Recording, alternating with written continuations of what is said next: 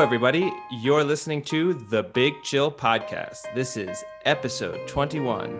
Chacun pour soi, pour moi.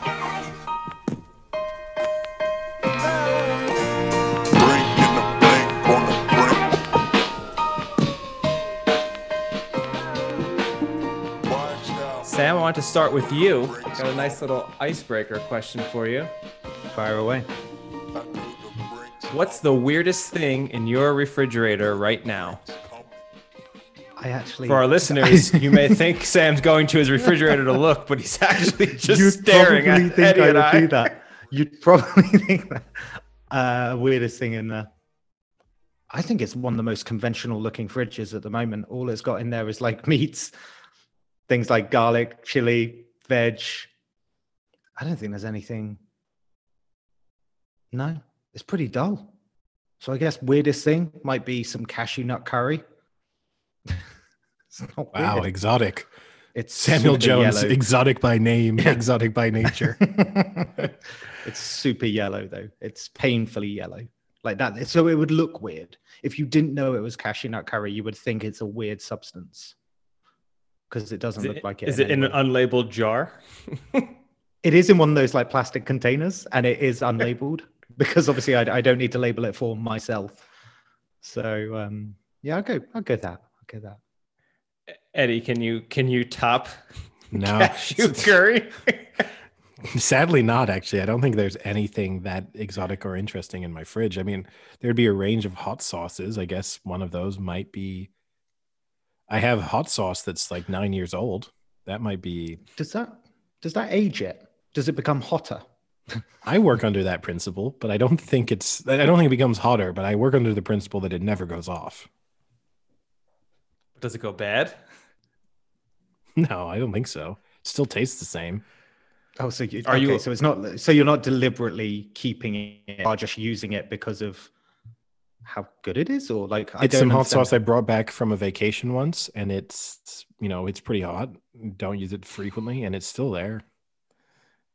Are you a hot while it sauce gets- guy? No. So why did you But bring it Frank, it's been there for nine years. Like, yeah, I mean, if I was a hot sauce guy, it would be gone. it was Well, he said hot sauces. He said sauces. yeah, I probably got like ten. sauces. You have 10 hot sauces in your fridge. Well, they're not. I, I correct. They're not technically all in the fridge. Some are in the fridge. Some are not refrigerated. Um, but yeah, Some are what, under your bed or what? what? Yeah, Just Yeah, just in case he wakes up in the night. Yeah. You're not a hot sauce fan, but you have 10 different hot sauces in your apartment. No, I said I'm not a hot sauce guy. By that I mean, do I occasionally use hot sauce? Yes, but am I one of those people who puts hot sauce on everything? Like there are people you meet where like they feel as if hot sauce defines them. And they judge anyone else. Like, you're not going to put hot sauce on this? You really? You're not going to put hot sauce on this? You, you know exactly what I mean. Like, Yeah. there oh, are those people where it's like a real judgment straight off the bat. And to me, it's like sometimes I want hot sauce, but I don't always. And I'm not trying to prove myself at any point by saying like, if I don't take the hottest hot sauce, I'm I'm not a man or a very strong woman. Do you put hot sauce on eggs? No, I put ketchup on eggs. Ooh, that's kind of strange. I put yeah, I, no, no, no. I do that, but if Depends I on the- scramble eggs, I put hot sauce in it. as It depends on when I say I put ketchup on eggs. Depends on the eggs and what I'm having with them.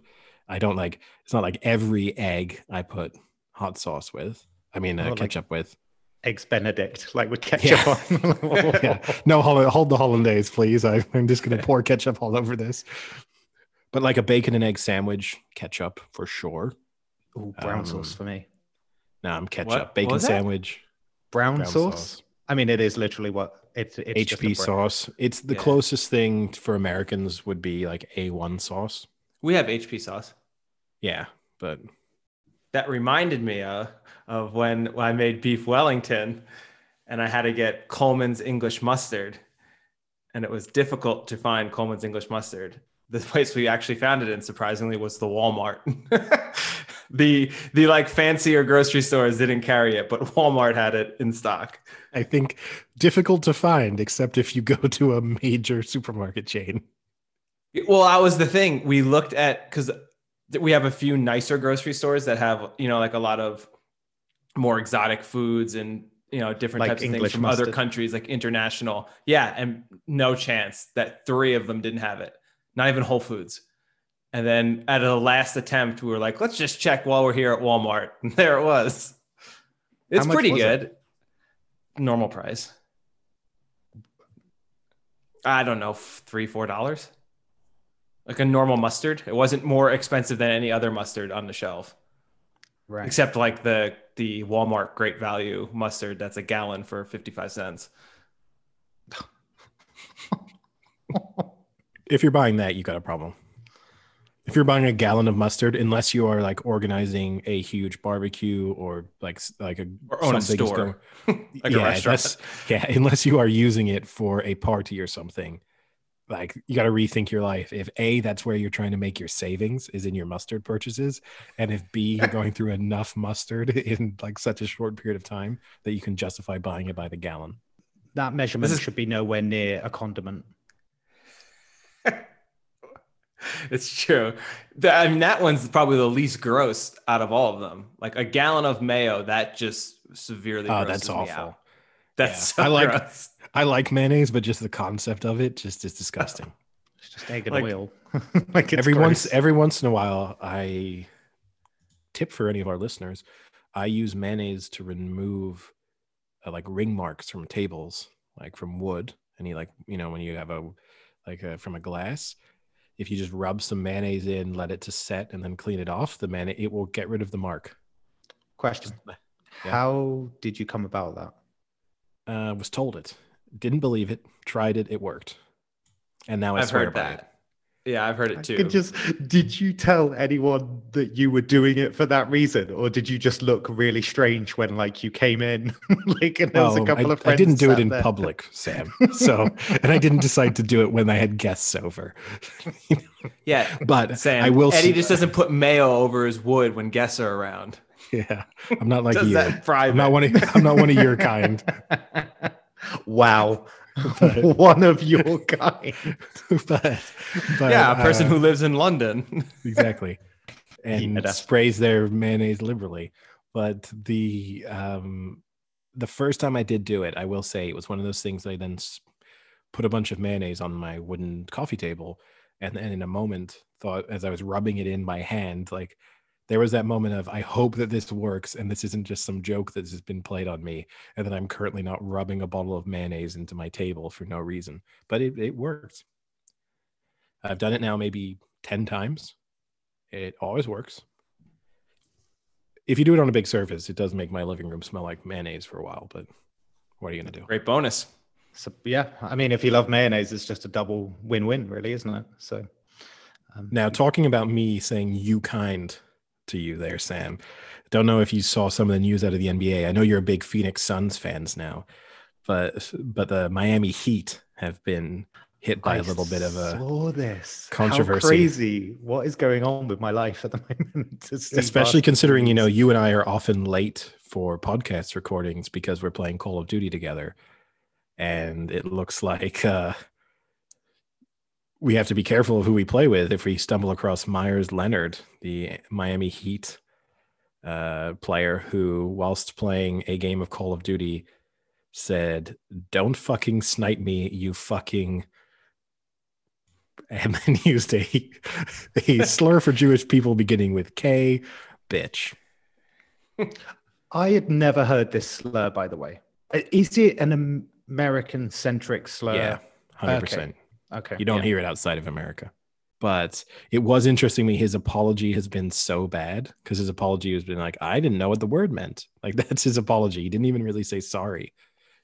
So he just Well, that's- random syllables and Well, that's always the thing I think with a lot of these is like there's a lot of curse words and very offensive words that people don't really get why they're so offensive and just say them as like a place filler for like I'm angry. I'm going to say such and such words with not any real they're not saying that to that person with the meaning of that word, right? Which he obviously wasn't because I mean, I don't think before he started this game was like, "Hey, just to check, are what are you guys Jewish or Christians or what, what do we got? What do we got here today in the game?" You know, like I don't think I don't think that's happening. You know, so Well, it's just he kind of using that word.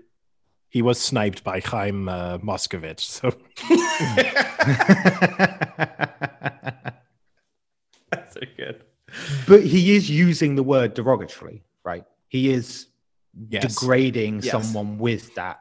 Here, I can He's understand. not like that was an incredible shot. You yeah, Yeah, yeah, yeah. like you little bitch. What a three there we go. From downtown. I understand him saying I didn't understand the full historical context of the word. But to say like I didn't know it was offensive until I Yeah. threw it out in an offensive like you obviously knew it was an offensive word. And that's what because that's why you're using it there. Exactly. It's not like it's not like he said like pie eater. You know, Yeah. like That's- that's a he's using that insult, word yeah. because because he knows, right? Exactly. he knows it's a bad word. Yeah, and then so the apology just sucks, and and you also it- it's something we've spoken about before too, right? If you're using it in that context, it's not the first or only time that you've used it. Like the go-to phrase of insults or swear words that you throw out in a moment of kind of like anger or rage are going to be words or sequences of words that you are comfortable with. So it's not like, oh, never used that one before. Surprised myself. I didn't even know what Yeah. it meant. It wasn't like he just said the word and then went, "What the hell was that?" Like Maybe he's I testing even- some new ones out. His old curse words aren't working. He wants to test some new new material. Yeah, he's got like a you know when you get the word a day toilet paper, he's got like racial slur a day toilet paper. He's like, oh, definitely gonna use this one on my. I think what stream yeah, what adds insult to that one is the fact that it's then toilet paper. So you see a racist word, then, then use wipe some shit on it. oh, we got to start this as a business idea. But the After the response he got, he's crossed this one off. He's not going to use Yeah. this one again. no Did bad response. Next did word. not land, guys, cost me my NBA job. not so good. So is that what's happened? Like, what's the? I I saw what he had said. I saw that it happened on kind of like a gaming platform, but what's going to happen to him? Like, I saw some sponsors have left him, but what about the club? Yeah. So he's currently suspended indefinitely, I believe, is the status that he's in. But um, as to what his long term future is, I mean, he's 29 years old. He's a pretty decent player. So it would be surprising if this does really uh, end his career. But the other thing that makes him look bad was he was one of only two players in the league last year to stand rather than kneel during the playing of the national anthem. Oh, So, so done. he's he's combined the the stance of like, look, I'm not racist, but I don't think this is the good move with now saying a racial slur on a live stream playing video games, and you're not putting together the greatest catalog of moves. There's always room for him in the British royal family. oh yeah, Man, we should get him on to get his thoughts on Meghan Markle. it would just be. I mean, we'll immediately mark it as explicit, right? I should say that his justification for standing during the national anthem was that he was doing so to honor his brother, who was a Marine. Do you take that? Is that? Is that? I think it's a really bad excuse, not to, not because you should not, you shouldn't show reverence to people who, you know, go to the armed forces or any kind of public service, but obviously the gesture is greater than a single person. So I think your brother would understand. It's not like, hey, when I kneel for the national anthem, I'm actually just like, you know, insulting your entire entire military history in the process. But um, obviously, everyone has different interpretations for different reasons. But when you combine the two, not a good look. maybe he'll meet up with Julian Edelman. Did you see that at the Edelman response? I did. It kind of bothers me that, I know it like, does. That's why I brought it up because I knew it pulled on your strings. I saw it and it was just like, eh, you don't have to weigh in on this one, Julian. And also, like, this, he's desperately trying to define himself as the Jewish athlete. And it just kind of bothers me. Like, he didn't. And I look, maybe he always felt the way that he feels, but it certainly appears that over the course of his NFL career, and people can discover new religions and change who they are or change what they believe at any point in time. So it's not to say that, but there does seem to he does seem to be positioning himself kind of now from one NBA player's fall from grace, I thought before we get on to our Cheltenham preview, we could maybe discuss a week in which both Cristiano Ronaldo and Lionel Messi were knocked out of the Champions League at a relatively early stage, particularly for Leo, for Cristiano Ronaldo, who's basically the king of the Champions League. Is this we've talked before about who the young players are kind of next in line are, but is this the official moment at which neither Cristiano Ronaldo nor Messi are the best players in the world? Has that handover happened without defining necessarily who the next who the best player is, but it has do you take them off that pedestal?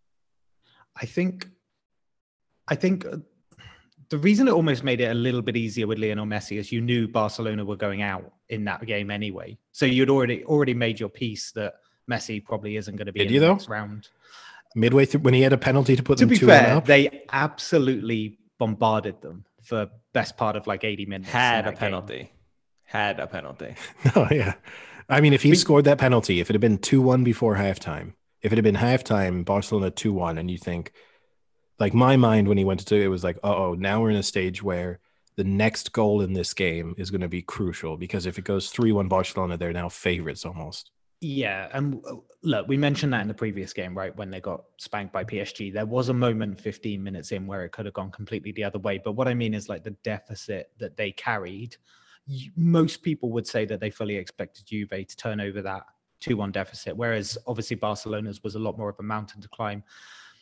I do have a sense of a changing of the guard in that way, just because Haaland did score the goals that kind of made the difference in that game as well like and Mbappe obviously did the damage in the first leg. There does get that feeling, but you know what? Barca might come back next year, get to the semi-finals. PSG classically flunk, and all of a sudden, what we're talking about half doesn't make sense again. But I, I do get that sense. I do get the the kind of winds of change in the air with those two. Yeah, no, I think you you make some fair points there, and and definitely Ronaldo going out, well, Juventus going out was more surprising, in particular, the, given the fact that they played against ten men for a significant portion of the match and then the entirety of extra time. So for them to fail to score until Porto had uh, scored their away goal, or their second away goal, was sort of surprising. Um, and that's it felt like throughout that as if that's when you'd expect Ronaldo to score. Even if he'd done nothing through the match, like, oh, okay, it's extra time. Ronaldo's going to pop up with a goal, do his little leap into the air and arm thing. And the headlines are all going to be about Ronaldo knocking Porto out, which is kind of symbolic, obviously, with him being Portuguese and playing for Sporting before. And then also at the same time, Juventus go on to another round of the Champions League yet again. And that he didn't. No, the old lady was dumped out, just like Ronaldo. It- does. This has been mentioned before as well. I do feel like there's an inherent like bias with Ronaldo. Like, even if he just scores an average goal, they're always going to say like incredible skill from Ronaldo, or he always does it at the right time. Same with Messi as well. Like, if someone else scores like a normal 10, 10 yard curling goal, maybe across the goalkeeper. It's like nice goal, clinical finish. But when it's Messi or Ronaldo, it's like the genius, the skill of the man to be in the position he is and things like that. I do think it's always massively inflated when either one of them makes a difference that a lot of other people make as well. Yeah, I think that's the benefit of brilliance in any walk of life, though, right? Is that if you've established the identity of being very good at something, you get credit for it far more easily, which is kind of counterintuitive almost, because you'd think you'd be setting the bar really high. And unless you match that level of performance, people would say you were disappointing. But there's the other thing of like, well, of course he did it. Like that's who he is, or or she. Um, but I do think that's the benefit. It's hard to lose that that image. Are they both staying though, Mbappe and Haaland? Um, or where are they going next? Because if you've got to be the next big thing, PSG, mm, the French league isn't really going to cut it. and you know Dortmund probably would have to be Bayern Munich or abroad. Where are they going next? Because I feel like that move has to come at some point. I honestly think if you're going to be classified as the best player in the world, you have to play in England or Spain. I don't even think playing for Bayern Munich. Like I think if you think of if you look at how people uh, talk about even Lewandowski, I think it would be very different if he were scoring the same number of goals for Manchester United or you know Liverpool or something. But the fact that it's kind of easy to dismiss some of the achievements by saying, "Well, yeah, but you're you're playing against you know bottom of the table Bundesliga teams who would struggle in the championship at times," and so I think if you really if you care about being viewed as the best player, then you have to go to one of those two leagues. Even in Serie A, I think it would be tough. I think people would again do the same thing and look at the bottom half of that league not really think it's up to much and decide that you hadn't totally proven yourself yet. So does Haaland replace Messi next year? I mean the the likely destination for Haaland, you'd have to imagine is England. It's the it's the place that probably suits his style of play the most. And obviously he was born in England and has strong ties with England. So um, he, I mean, he said that his goal is to one day play for Leeds, right? I don't Yeah. think he'll play. He won't play for Leeds just yet. That would be a surprising Setting the move. bar really high. That would be an incredible move. Yeah, I mean, if I'm a Leeds supporter, I would be having my fingers, you know, very, very crossed. But um, the difficult thing is obviously his.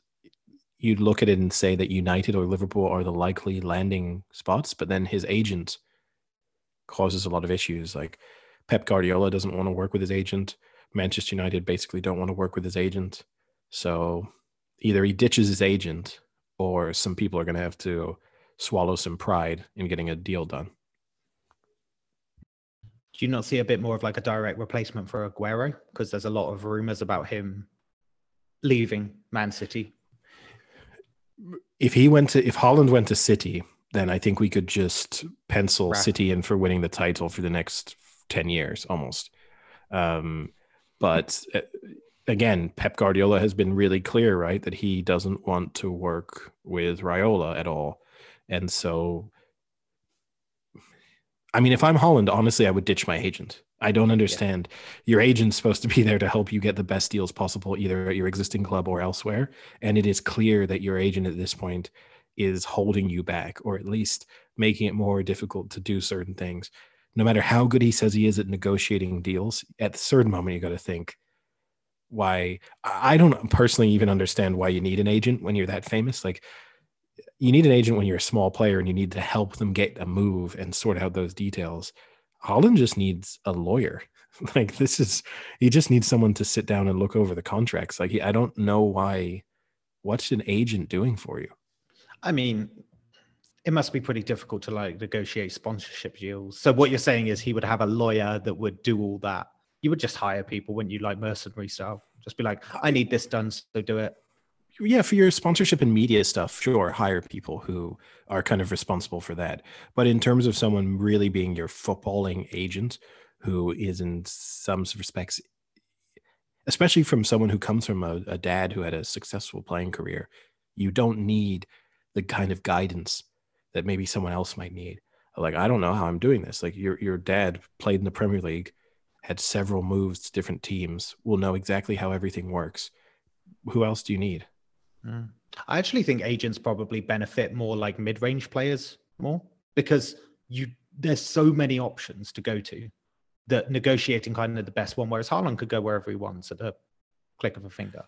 No, exactly. And and also too, right? You need to drum up interest in your player at times. So I can get why if you're playing in the championship, you need an agent because if your contract's coming to an end or if you want to make a move, you need him to call, you know, the bottom half of the Premier League and say, "Hey, Bradley Dack's available just in case you're interested." You know, he's look at these stats. He's been having a really good year. He's very fit at the moment. Let Um, go. but if you're if That's clearly a lie. yeah no no I, I wouldn't be a good agent for him but the but if yeah if you're Haaland it's like you know everyone wants you it's not if if it becomes public knowledge that you're for sale it, you know it's a bidding war. What is it you need? And you know that you can basically name your price when you sit down to negotiate your deal. I, I don't really get it, but maybe there's aspects of it that we don't fully understand. Yeah, I, I think if I was going to kind of uh, think about it, I think Mbappe is more suited with the Spanish style, with the kind of really fast wing play, etc. Whereas I think Haaland would be destined in a way to England. Um, that's how I see it going, but reality Did- might be different. Did you see we've we've spoken about Roy Keane a few times on the podcast. Did you see there's a growing bit of backlash at the moment? I don't know where it's coming from, but people reminding everyone about Roy what Roy Keane to, did to uh, Alf Inge Haaland, Yeah. uh, uh, Erling Haaland's dad, and uh, with a number of people saying it is morally incorrect for Roy Keane to still be involved in football in any way uh, after what he did on a football pitch, including the former chairman of Manchester City at the time, who said that if he sees Roy Keane on something, he switches it off. Um, but I've also seen it from a number of other ex players and stuff coming out in the press. I think it's probably the combination of a lot of Roy Keane coverage with a lot of Haaland coverage. And so the story is kind of making itself. But uh, yeah, I think if you openly admit to wanting to destroy someone's career, borderline murder them, basically, you your value and your kind of stock should plummet. I Sam, I, I don't know how low my stock would be then because I have said that a lot. I can see the argument, uh, but the problem is he's TV value, right? People tune in to see the divisiveness, and you know he's obviously. I saw again click. There's clickbait with Roy Keane now as well. It's barely what he says these days. It's more just a clickbait. Like people were talking to him about uh Gerrard's win, and obviously they're like, "Oh, so you know Gerard winning. You know, have you got anything to say to him?" He's like, "To Rangers, no." And obviously he's saying it from the perspective of his Celtic days but somehow that became clickbait. It's like, why is that surprising that Roy Keane would not want to extend congratulations to Rangers? And yet there we are with clickbait on Roy Keane. He, like, I he's a caricature of himself. I don't really, I don't really appreciate him. He just, he just deliberately argues with people. I find so, not really in, not really a fan. Well, on that note, we'll go from one controversial figure and to a festival that will be missing the most controversial figure in horse racing at the moment, in that Gordon Elliott will not be featuring at the Cheltenham Festival. But as promised, this is our opportunity to give a preview of day one and day two of the festival, and probably a number of winning tips. I'm sure just the money will be flowing based on on the advice that we throw out. It's kind of sad that there's no fans, but simultaneously, this last year, oh, it's a year ago today, by the way, that the WHO declared this a pandemic. So uh, happy anniversary, everyone. Um, Cheltenham is widely considered to be one of like the super spreader events in the UK last year because it was going on when obviously everything was shutting down, but yet they did not shut down Cheltenham. Uh, the other game is Liverpool Atletico Madrid. I think is the other. yeah, where they where they allowed super allowed fans to travel and stuff. Yeah. Yeah. So they're the was, two events. Was it that- worth it? Um, for Liverpool? I don't think so. I think they lost a game. But for Madrid Yeah. fans, yes. The spreading the disease glo- globally, yeah. Um, but maybe that. And look, li- hey, let's be fair. Ever since then, Liverpool have not been good. So uh, the rot, the rot set in when the pandemic uh, hit Anfield. but yeah, it's um, it's obviously sad that uh, we don't get fans because they form a huge part of this festival. But um, we still get the racing at least, so that's a plus. But you know, fans or no fans, Sam. You know when the racing starts, you've got to appreciate it. And so, on that note, Ooh, ah, okay, okay. on that note, why don't we kick things off? With, Wow, uh, there's three listeners who really loved that. Yeah. if you don't know, and it's us fa- three. the favorite for, the favorite for the first race is a horse called Appreciate It. So my my my move into the to the first race there was incredibly smooth and will probably be copied. And by that I mean genuinely copied, as in number of people covering the racing industry will listen to this and then apply it. It won't just be pure coincidence. Um, so I'm interested to hear some of your ones later. if we're going to be trying to transition all your runners because there's some odd names in there. All right, I'll try and I've- do it. f- I earmarked a great horse. I cannot wait to bring up. Okay, well, I'll try and transition uh, for every race by mentioning a horse featuring. How's that? But so Okay. that kicks us off. Appreciate it is the favorite for the Supreme Novices Hurdle. whoa, whoa, come on, Eddie. Do it justice. The Sky Bet Supreme Novices Hurdle. Oh, I've, I need to. No sponsors here. No free sponsors.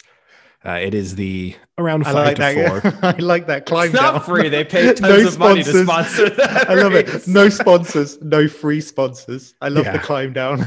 we can tell you what we've got. we- We'll we'll sell spon- like naming rights to these races to anyone else. You can send us money, and then we'll refer to What? it as. the Sky Bet big chill prediction of the Sky Bet Supreme Novice kind of thing. No, we'll be like the Hyundai Supreme Novices Hurdle, but it will only be known as that here.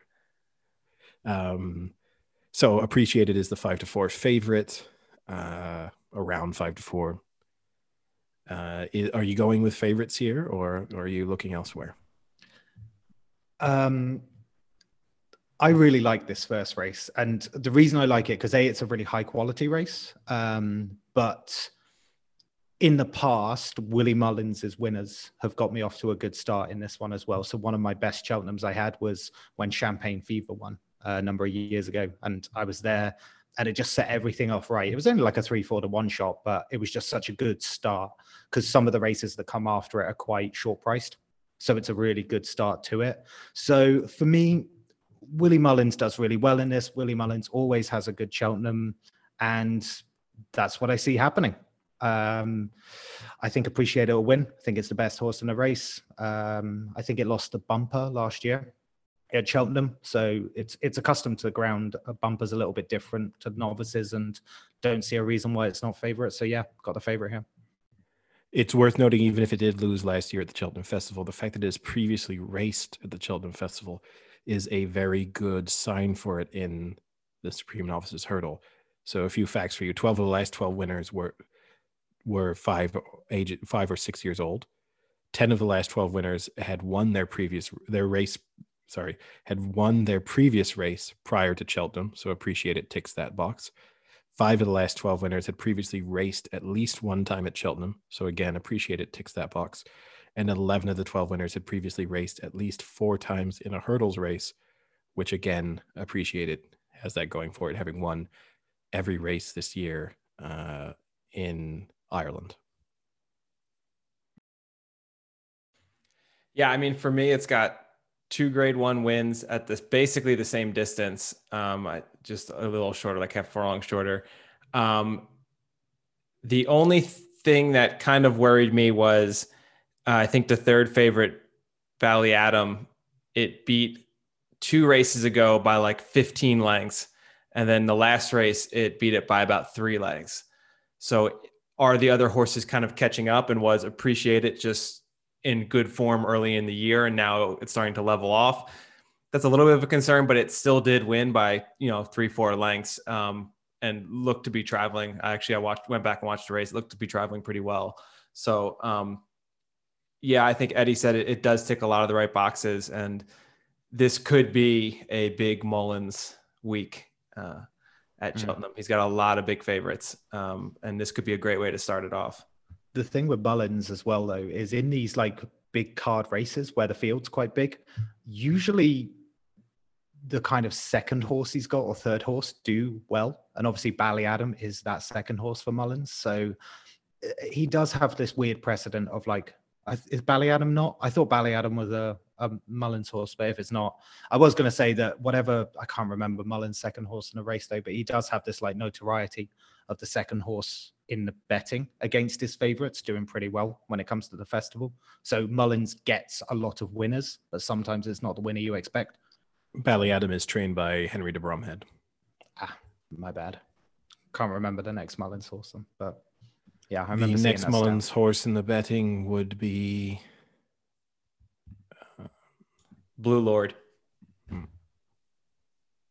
And yeah, Blue 12 Lord, to, uh, 10 12 to 1. Yeah. Right. Now, you've already said that you're going to be missing the Cheltenham Roar. Sam, but one of the other things that Cheltenham is famous famous for is the uh, Guinness Village, and there will obviously be no Guinness Village this time around, but there will be a Captain Guinness in the Arkle, currently priced around fourteen to one. Are you going for an outsider, or we have another heavy favorite here in Shishkin, who is te- around ten to eleven? Going for the favorite, or going looking elsewhere? I'm I'm looking elsewhere, but not to the value you're getting. So I'm going to Energumene. I believe that's how you pronounce it anyway, Energumene. So it's a nine to four shot. And truth be told, until about three weeks ago, Shishkin was probably the banker of the festival um, at that point. And um, Energumene then went to the Irish Arkle, so the equivalent of the Irish Arkle at the Dublin Festival a few weeks back, and absolutely devastated it. Like, actually posted a faster time than um, Chacun Pour Soi uh, in the same race the previous year. So that just threw a complete spanner in the works. I gotta, I gotta get you on the French pronunciation there. we gotta chacun pour soi, but we gotta go. All right, there we go. It will So- come up later. Clocked a faster time and i just think shishkin was a banker until that happened but i think there's value in a 9 to 4 shot that's just done what it's done so i'm going to go with that energumene Yeah, I'm actually with Sam here again, another Mullins horse. Um, it has dominated its last three three races uh, this year, all of its races. I mean, winning by like 18, 20 lengths. Um, the other fact that I found was that so this is Eddie didn't say it is the Sporting Life Arkle Challenge Trophy Novice Chase. Uh, Mullins has won four of the last six and I, you know, he knows how to train horses for these races. Uh, and I, I really think off the back of that last race, it was super impressive. And I think it could give Shishkin a run. And I think there's a little more value there. So I'm, I'm going to go with, I pronounce it enigmine. I yeah, I think everyone pronounces it differently. Literally every race that it goes out for, you hear it slightly differently. I've heard energamine. I've heard just basically every possible twist on that name that you can have. So we'll go by however it's officially said at Cheltenham, I suppose, in our wrap up. But that will be one thing for listeners to to keep an ear out for. I think Shishkin is a likely winner here. Uh, Eleven of the last twelve winners were six or seven. Eleven of the twelve last winners uh, had uh, their won their last race prior to Cheltenham. Eleven of the la- twelve last winners had run at least one time prior to uh, one last time prior to Cheltenham, and 11 la- 12 last winners had run at least four times over hurdles. Again, Shishkin checks all of these boxes. I think that being said, my tip is not going to be Shishkin just because I think with some doubts there, um, I think that Allmankind at 13 to 2 as an each way bet, I think it's got a chance of winning it. And there's value there at each way because I think it will definitely be in the running to place. waiting for the transition Well, you know, sometimes when you're waiting for things, it's just better to be happy go lucky and relaxed. And with that in mind, worth mentioning that happy go lucky is the favorite for the Ultima Handicap Chase, the third race of the day at Cheltenham. This is the most open race we've talked about so far. So all the other ones have had relatively heavy favorites, but here you see joint favorites at 11 to 2, Happy Go Lucky and Lieutenant Rocco. And then you have one for the team at 9 to 1, Aye Right at 10 to 1, Cocoa Beach at 10 to 1, and Iscari at 10 at 10 to 1, and all the all the rest are 12 to 1 or bigger. Frank, do you want to who, who where are you leaning this time? I'm leaning towards a no bet on, on handicap chases. the field they The are field. they are my nightmares flat racing big handicap fields scare me you add the chase into the mix and it's like just a crapshoot for me i've never had good luck with any of the the handicap races so this is probably one that i would kind of stay away from unless we hit the first two races then you know maybe feel it out a little bit and throw some money on a on a 15 20 to 1 but yeah not for me so your tip is pass my tip is keep your powder dry, as Eddie would say. Well, I think this is one of those races, right? You've you've possibly it's a lot of the times you have had relatively heavy favorites to start Cheltenham off, and so maybe either you've backed your favorite backer, you you've gone two for two on the first races, you got a little bit of money in your pocket, and you feel like now you can take a gamble on the on the handicap, or you're a favorite backer. The two odds on favorites have been turned over in the first two races. Your your pocket's feeling really light, and you feel like you have to take a gamble on the handicap to try and make the money back. So all point all roads point to people betting on this race, no matter how. Spoken like a true gambler. I love it. yeah, it was like whatever excuse I need to gamble, I will. a true degenerate rationale. um, hard to have a strong pick on this one, I will say, uh, just because of the nature of handicap chases. But I do think that Lieutenant Rocco, based on the weights, might be the pick. So it's going to be my tip, but I definitely wouldn't say it with any true confidence. Mostly a stay away for me. But Okay. one of those races where, do you know what? If you just pick a horse based on the name, it might be the move. that will come up at some point. that certainly will come up, especially with the handicaps.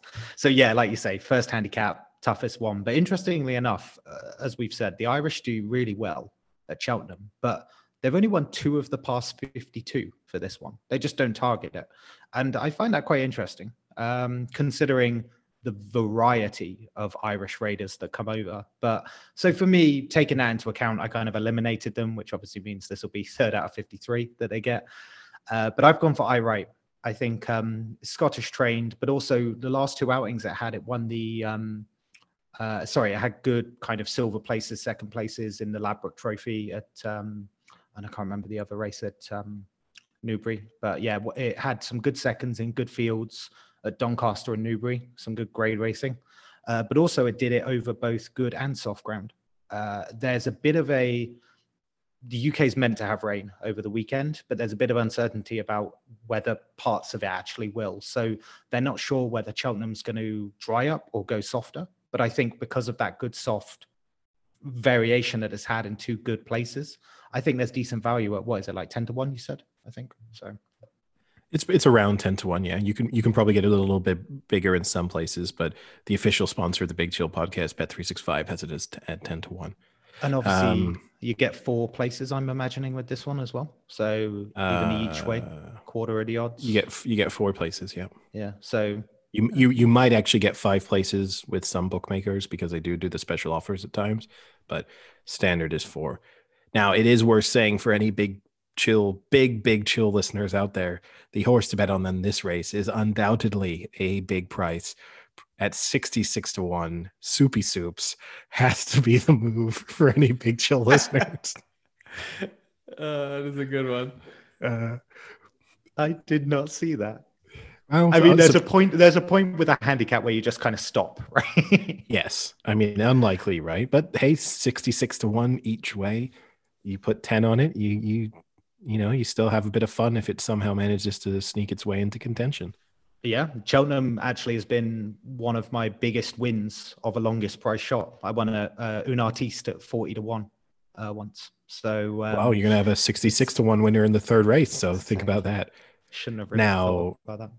I guess and if I had I'll, to I'll- pick if, if, if I have to put in a pick, I guess, right? I'll I'll Yeah. say Farclas.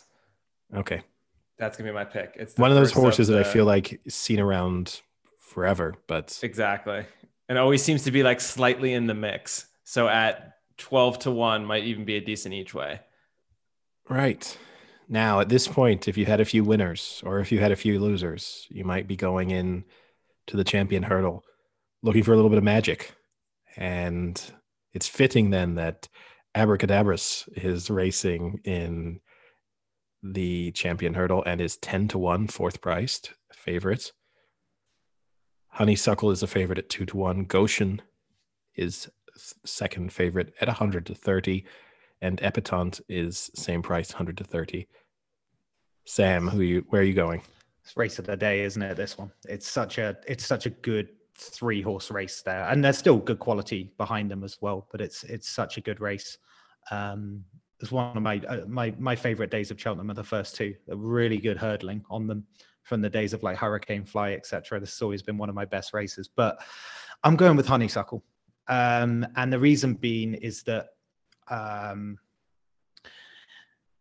it had a near perfect ride a few weeks back in the Dublin Racing Festival. Um, it's it just what I really like about it is that the last time out in that hurdle race in uh, Leopardstown, it was probably its best race, and I feel like with every win, this horse gets better. It's its winning is better. It's more powerful over the hurdles. It it just comes across always at a better horse, and something going for it as well in this race is that it gets a um, mare's allowance. So it gets seven pounds uh, on the others, which is a big deal when it comes to such a good high quality race like this. So I think two to one's good value, uh, but it's a hell of a race. Yeah, Eddie still refusing to say the full name of the Uni- Unibet Champion Hurdle Challenge Trophy. They are No not free an official sponsor, so uh, they don't get any airtime. So I- I was so Eddie. My first question to you is: Does experience at Cheltenham count when you unseat the rider at the last up ten lengths, or is that bad experience? I mean, that's the storyline of this, right? I mean, there's a number of interesting storylines, but Goshen's return to champion to the to Cheltenham after being the heartbreak story of last year. So for anyone who didn't see it, with a race in hand approaching the last, just clipped the final hurdle and more kind of lost his balance and what was quickly but looked very slowly fell off the horse and then proceeded to have a mental breakdown at the side of the track. Um, in what is a very sad story for a, a horse trained by its father, not someone who has that many kind of notable wins, like a successful trainer, but not up there with the the kind of superstars of the training world. So, does it count for something? I guess so. My my concern, I'll say before you say, well, I I remember another horse that unseated a rider Oh. at Cheltenham and then came back and didn't fare so well the next year. the, the the thing with Goshen that would concern me, obviously, its last time out, it was extremely impressive, but prior to that, this season, it has looked decidedly average. So you are rolling the dice here as to whether or not the last time was a return to form and the power that it once was, or if you're dealing with either an inconsistent horse or at least a somewhat spent horse. And for that reason, I'm staying away from Goshen, but it would be nice to see it win. And so before you, I'll, I'll just say my tip here is Epatante, uh, defending champion, a horse that's really not put a foot wrong at any time in, in sort of recent history, has the best turn of foot of any of these. So the ground, which Sam touched on, it's obviously not going to want it to be sort of super super wet over the weekend and soft underfoot on Tuesday. But assuming the ground stays relatively decent, I'll be I'll be siding with Epatante. Oh, there's division in the big chill. Yeah, Like so it. I I will not be siding with Epatante. Um, I also agree. I, I would like to see Goshen win. Um, so last time out, it did look back to form. It was uh 20 lengths winner to a song for someone, and then this is where you can kind of start to draw some form lines. Is song for someone beat Silver Streak last time out, and Silver Streak is the horse who beat Epatante. So if you're reading through the form lines there, then Goshen should be a 30 length winner to Epatante. That is not going to happen. But um, if it does, that'd be really awesome because that, that would be a bet I just missed. But um, w- with that in mind, you know, the, the Epatante story kind of scares me because it did lose a pretty to a pretty ordinary horse probably last time out. Um, the thing that scares me with Goshen is it's actually like Sam said, it's conceding seven pounds to both Epatante and, and Honeysuckle. Whereas if you went off of form ratings, it should actually be getting a few pounds from Honeysuckle. So that's a big change. We're probably looking at like a 10 pounds uh, shift there. So with that, I'm going to stick to being really boring and go with Honeysuckle because it, it's done nothing wrong.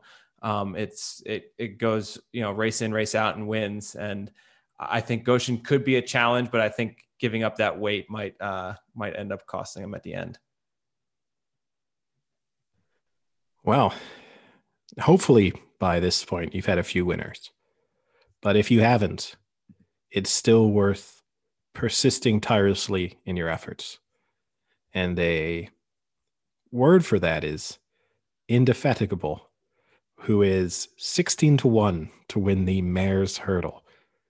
The favorite is Concertista at 11 to 10. You have Roksana at 3 to 1. Dame de Compagnie at 11 to 2. Black Tears at 10 to 1. Great Shark, Great White Shark at 12 to 1. And all the rest 20 to 1 or bigger. I think you'll Frank. find it's uh, Dame de Compagnie. Eddie. it's not, but nice try. Um, Frank, where are you, where are you going on, on this race?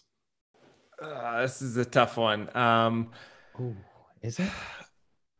yeah, that's the thing. Is eventually, you know, it's another favorite I like, and it's another Mullins favorite that I like. Although um, Honeysuckle isn't a Mullins, but still, it's a lot of favorites and it's a lot of Mullins, and that's either going to be a really great day like we had in Cheltenham, which is now about five years ago that Eddie and I had with a back to back to back Mullins day, or it could be disastrous. Um, so Concertista, I think, is a well deserved favorite. And I think that would be my pick. But this would be a race. If I'm winning on the day, I throw some money on it. If I'm losing, I probably just put some money on the favorite then because the favorites haven't been winning. So eventually they need to win. So with Eddie's logic, I'll go with that. I'm going to side with the favorite. I actually think this is one of the favorites in with, based on every the kind of body of work and all the form, looks like one of the most solid on the card. Won last year at Cheltenham easily. Was maybe the most impressive performance of Cheltenham last year. Has done nothing wrong in the two races it's had this year. And for that reason, I see no no reason why I would go elsewhere. Roksana has been impressive at times. Part of what puts me off is just the running style looks a bit awkward. And I never really like that in a horse. It just even if they win, it just makes me feel uncomfortable when you're looking at them and they they don't look settled. So yeah, I'm I'm going to stick with the favorite here. Yeah, same. It's it's Concertista for me. Uh, One of the reasons is is just how dominant Mullins is with the mare's hurdle. So uh, this this race was Quevega's, wasn't it, for like six years in a row, and that was a hell of a mare. No, I can't say that often, but there you go, hell of a mare. And I just like the fact that this race leads on to awesome things. Like look at Honeysuckle, who won it last year as well, and like Eddie said, like Constantisa won it so well last year. Really tip them to win well again and have a really bright future. But for me, uh, Mullins is just so dominant. Like, yeah, six of the wins were Quevega, but of the 13 runnings of this race, 11 of them have been won by the Irish, and nine of those 11 by Mullins, and six of those nine Quevega. So, yeah, I'm going with the stats here, but also I'm going with the best horse. So, um, Concertista for me. So, so Roksana, you guys are putting up the red light. Mm. Might No be bet. if it wins.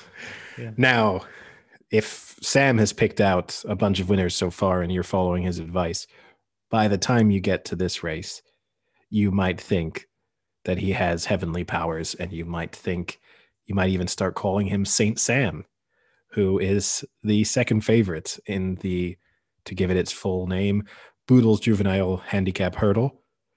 Uh, What is and- Boodles? The Boodles. I don't know what Boodles is. I just saw it and laughed as well. And uh, you have Hu- Hugri at four to one, Saint Sam five to one, Busselton at eight to one, Koltor at nine to one, Riviere d'Etel at ten to one, Glorious Zoff at eleven to one, Cabot Cliffs at twelve to one, and Nassalam and Zoffenien at twelve to one. Now, might you Boodles. you might you might go higher than this in prices. There are bigger prices there that might still tempt you. Very open race, perhaps the most open race we've actually looked at so far. And then I think there's nearly 20 horses you could make a, a strong case for. Saint Saint Sam, are you going with your name, namesake or looking elsewhere? So um, at some point, like you said earlier for the Ultima, you just have to look at names, and Saint Sam's one of them. So I was like, you know what? It's a complete crapshoot of a race, but also in a in a way, um, this race is a kind of shitter version of the Triumph that's run a couple of days later. So a lot of entries of horses that just don't cut the Triumph go into this race. So you take that into account as well. So I was going Saint Sam just on the fact that it's my name, but reading into it, Mullins obviously is a bit of a tick. Uh, except Mullins can't win every race, so that's a bit of a problem. But what I liked about Saint Sam is that in its past runnings, um, it had done decently against Triumph horse candidates in those races. So it had done pretty well against horses that are going to be in a better class of race at Cheltenham. So after kind of seeing the data that backed up just the fact that it's called Saint Sam, I'm taking Saint Sam. So it's about five to one, you said, right? Yeah, yeah, around there. I now this is where I start to feel uncomfortable because the big question mark for a lot of these races at Cheltenham, right, is how are Gordon Elliott or former Gordon Elliott horses going to adapt to being with new trainers or in new circumstances, unfamiliar yards, unfamiliar routines. Uh, and I am going to be picking Riviere d'Etel, who is a Gordon Elliott horse uh, kind of fits a lot of the molds that Gordon Elliott has made a living off of, which is taking horses from France, taking them to Ireland, and then taking them to England to win big races. Uh, ran very impressively uh, in December in Ireland, and I think at ten to one, it's worth taking a chance on as an each way bet. Boodles is Britain's leading retailer of fine diamond jewelry since 1798. And if you win enough, you can go and shop there. Yeah, you can get oodles and you can get oodles, of boodles. Oodles of boodles. wow, what a way to just absolutely dumb down their class. so I'm gonna go with um I'm gonna butcher this pronunciation. Is it Hugri? Hugri? I believe so, yeah. who Hugri. Hugri. I mean, who right. knows? Because it's one of those things that's, I think that's how you should say it, but then people obviously don't intend for it always to be said in the way that it's supposed to be said. So who knows? Who knows? Hooks Gris. Hooks Gris. I'm going Houx Gris. Uh, it's been pretty well backed. So it started off at about 20 to 1 um, when when it first came out, and it's dropped now into I think about six to one.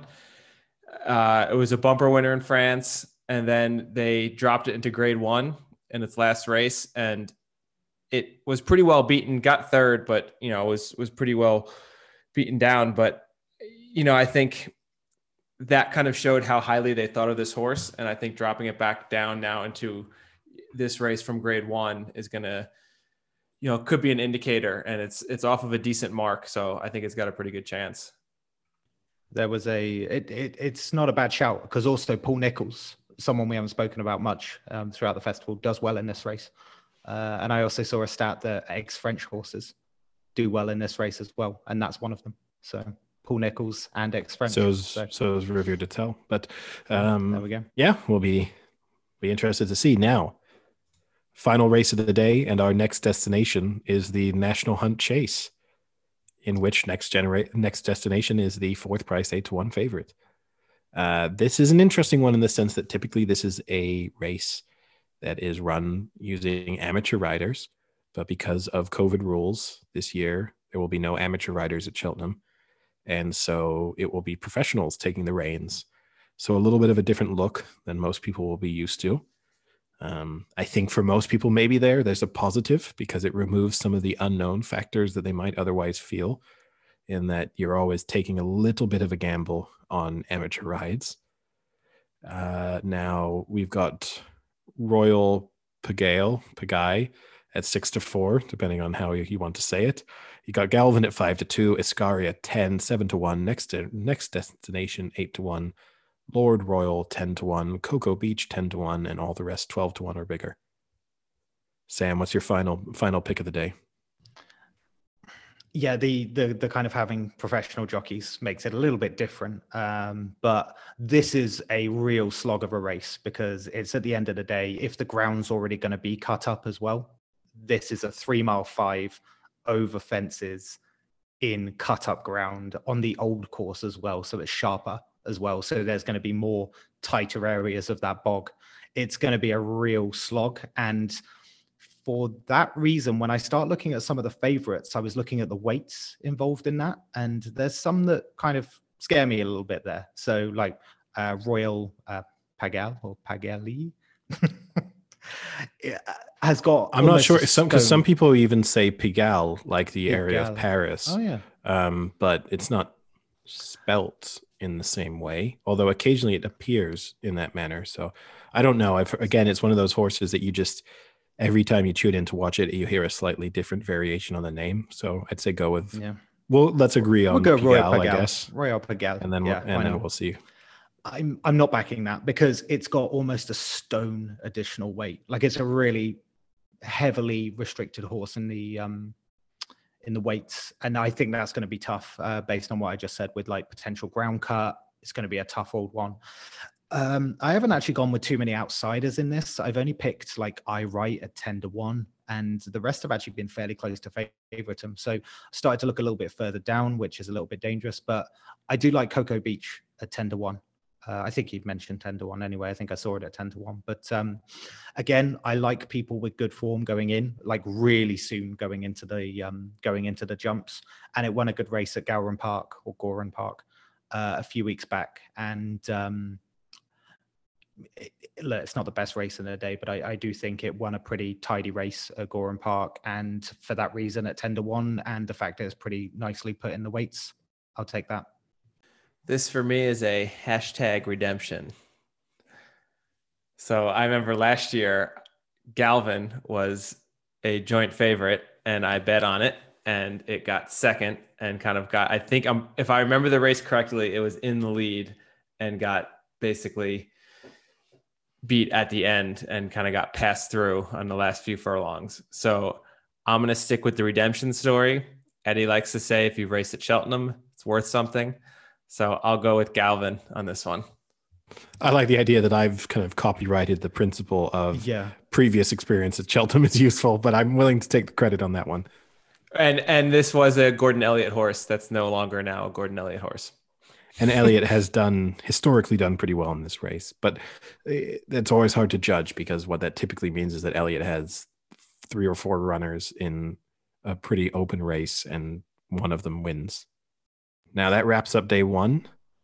I guess before we move on to day two, do you have a bet of the day for day one?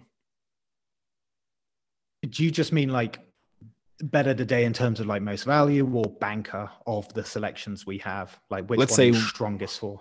One horse you're willing to risk your reputation on. Oh my god. Okay. Reputational. Um I really would like to say honeysuckle because but the problem with that is the class of competition around it. So I've probably got to go concertista. I'd, I'd probably go with that one. I think it's a bit of a safer favorite, but I do think honeysuckle is like I feel more strongly about that horse, but concertista I feel like if I'm risking something on it, I'd go concertista. I'll agree with you, not on the honeysuckle aspect, because obviously I picked Epatante for that race, but I'm going to say Concertista is the is my kind of banker of the day if I had to pick one. I would go appreciate it just because I, I don't think there's a lot else racing in that race. There's probably only one or two other horses Ooh. that could could give it a shot. So Frank's reputation might be gone after the race first one, race of the day one. Yep. Cheer Everyone up, I mean, can- like 27 after this. because that's I, I think that's always part of it you know if if you have a banker it's not only the horse you're most confident in but it's how confident are you that someone else could win that race and i think i agree with the honeysuckle i do think honeysuckle can win but you know you're racing Epatante and, and goshen and those are two great horses so who you know you can't be that confident even though honeysuckle's had a great a great year so I'd rather Yeah. kind of do what you guys are doing. Maybe like a concertista, you know, as a clear standout horse where there's not much else competition. And I think appreciate that also checks those boxes. The Right. big Yeah, makes sense. I think. Yeah. Maybe it's the big chill double there. You throw Yep. those two horses together. I wouldn't be opposed to that. Probably a move I will be making on the day. The big Chill Now- Mullins double. Yes, true. And we will be just as excited and happy as he is if they both win. Um, now, day two, perhaps you've lost everything day one. You're living out in the wild. You're having to watch a bunch of Bear Grylls episodes just to know how to survive now that you're How- homeless. How are you watching them if you're homeless? You still got a phone. Oh, okay. You know, the, you're, you, you've made With your with good enough service that you can stream Bear Grylls. Well, it's it's midway through the month, so you you you unusually were kicked out of your house on the 14th. Strange move to be evicted midway through, but you've still you've got cell phone coverage for the next the next two weeks. Oh, phew, my data plan continues for two more Exactly. weeks. Exactly, and they might even give you a grace period. Maybe you're getting three weeks. So you've still got that. And Bear Ghylls is 10 to one in the first race of the day, the Ballymore Novices Hurdle. Bob Olinger is two to one favorite. Gaillard du Mesnil is five to two. Brave Man's Game three to one. Appreciate It is priced at nine to two for this rate, Yeah, but you'd have it- to assume if it appears in the first race of the day on day one, it's not reappearing on the first race of the day at day two. Although many horses do race twice at the Cheltenham Festival, unusual for them to be back to back days, uh, especially when they are high profile horses. That's more something you see for the kind of a lower class. Uh, and then you have Blue Lord at 16 to 1. Where are you going here, Sam? It's a tough opener, but um, it's St. Patrick's Day, and um, the the Irish tend to love dominating on St. Patrick's Day. Um, so there's usually um, there's some interesting winners in this one actually. When you've looked at the past, like Samcro, uh, Envoi Allen, uh. Faugheen, Faugheen Yeah. won as well. So there's there's some good pedigree with this race in terms of horses that come out of it. Um, I was going to go with uh, Gaillard du Mesnil or Mesnil, Mesnil, Mesnil. You know what? Let's just say it literally. So um, again, it just follows a similar logic, like recent good wins in good company at Leopardstown. Um, but what I like about it is that it, it's improved quite a bit as well. Like it, one, it's maiden really well, stepped up, won a grade one really well. So there's a lot to improve about this horse as well. And I, I think five to two on a horse that would have been geared towards this and is showing good improvement from a maiden to a grade one quickly. Um, there's good value there. So um, yeah, I think you mentioned five to two. So um, yeah, that's my tip. And it's worth noting you're tipping a five to two, and we've said that we've maybe edged towards a, a large number of favorites, and that's room for concern. This is a race that has typically been dominated by horses higher up in the betting. Seven of the last 10 winners have been priced at under five to one. So, and only one has been in double figures. So it is a race that, even though it on paper can often look rather open, uh, it is dominated by some of the favorites. That being said, that might be a little bit misleading based on the, some of the caliber of horses that have appeared in the past with the likes of Samcro and Faugheen. And so this year might be a little bit different. Frank, are you staying at the top of the market or looking further down? Slightly top, I guess. You know, Eddie, you say you're down on your luck, you're on the streets. You know what? It takes a really brave man to walk back into that Paddy Power and place a bet when you don't have a you don't have a roof to sit under. So I'm gonna go with brave man's game in the first race. Off of a grade one win in a in a convincing fashion. Um, it's improved every start this year. The the form, the speed and the form figures on its last race are really good. Um, it's got a higher rating than any of the other horses in the actual race, um, including both of Mullins' horses, both the Irish horses. So uh, I'll stick with Brave Man's game. And it looks it's it's good in any any type of weather, good or soft. So I think you know with ground always being a concern at Cheltenham, it, it can it can go on either. Well, said it's the smart move is to stay at the top of the market. So I'm going to round off our picks by saying I'm going to stick with Bob Olinger at two to one. Interesting in the sense that Blue Lord, who's 16 to one for this race, kind of franked some of the form for Bob Olinger by finishing just behind uh, Ballyadam and uh, Appreciate It last time out.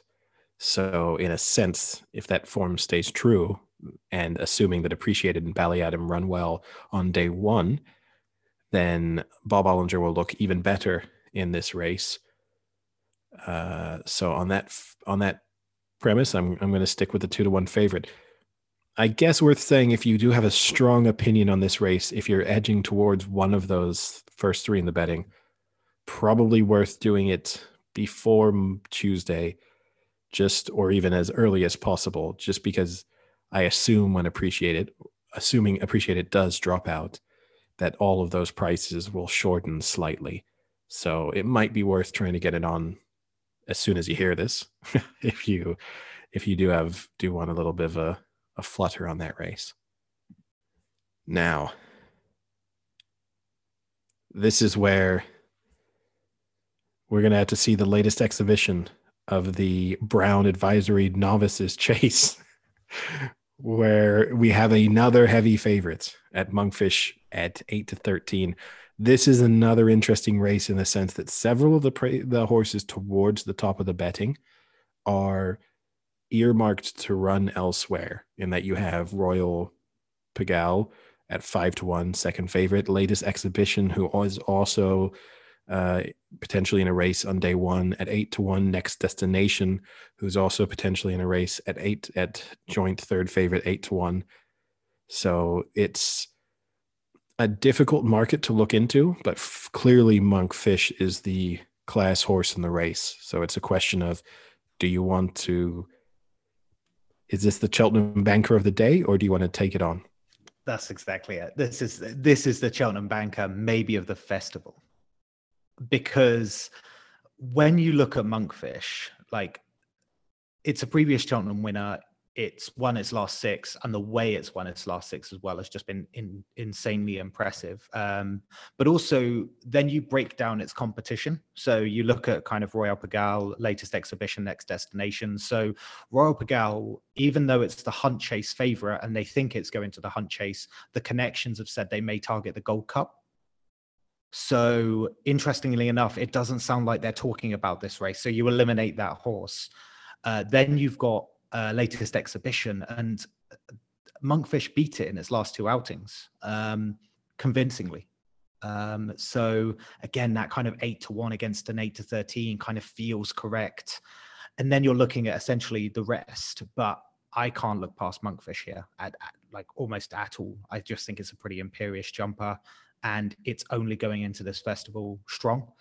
the only problem I have is that Mullins will lose at some point, and I seem to be going hell for leather with him and it becomes a problem but ultimately you know you see a good horse you call a good horse you bet on a good horse so i think this may be the banker of the festival so i'm going monkfish all the way here yeah i agree with you not to give yeah i think you've done a pretty good job there of analyzing the situation it's always worrying betting on the horse that you know will be in every single person's double or treble or accumulator for the day or the week and just that historically one of those loses and that it's the the kind of normally the silent Cheltenham crowd as they watch the upset of the day happen and everyone throwing their betting slips into the air. Um, I guess we'll be saved of that sight this time, and maybe we'll be saved because Monkfish will storm home in the way that you'd expect it to.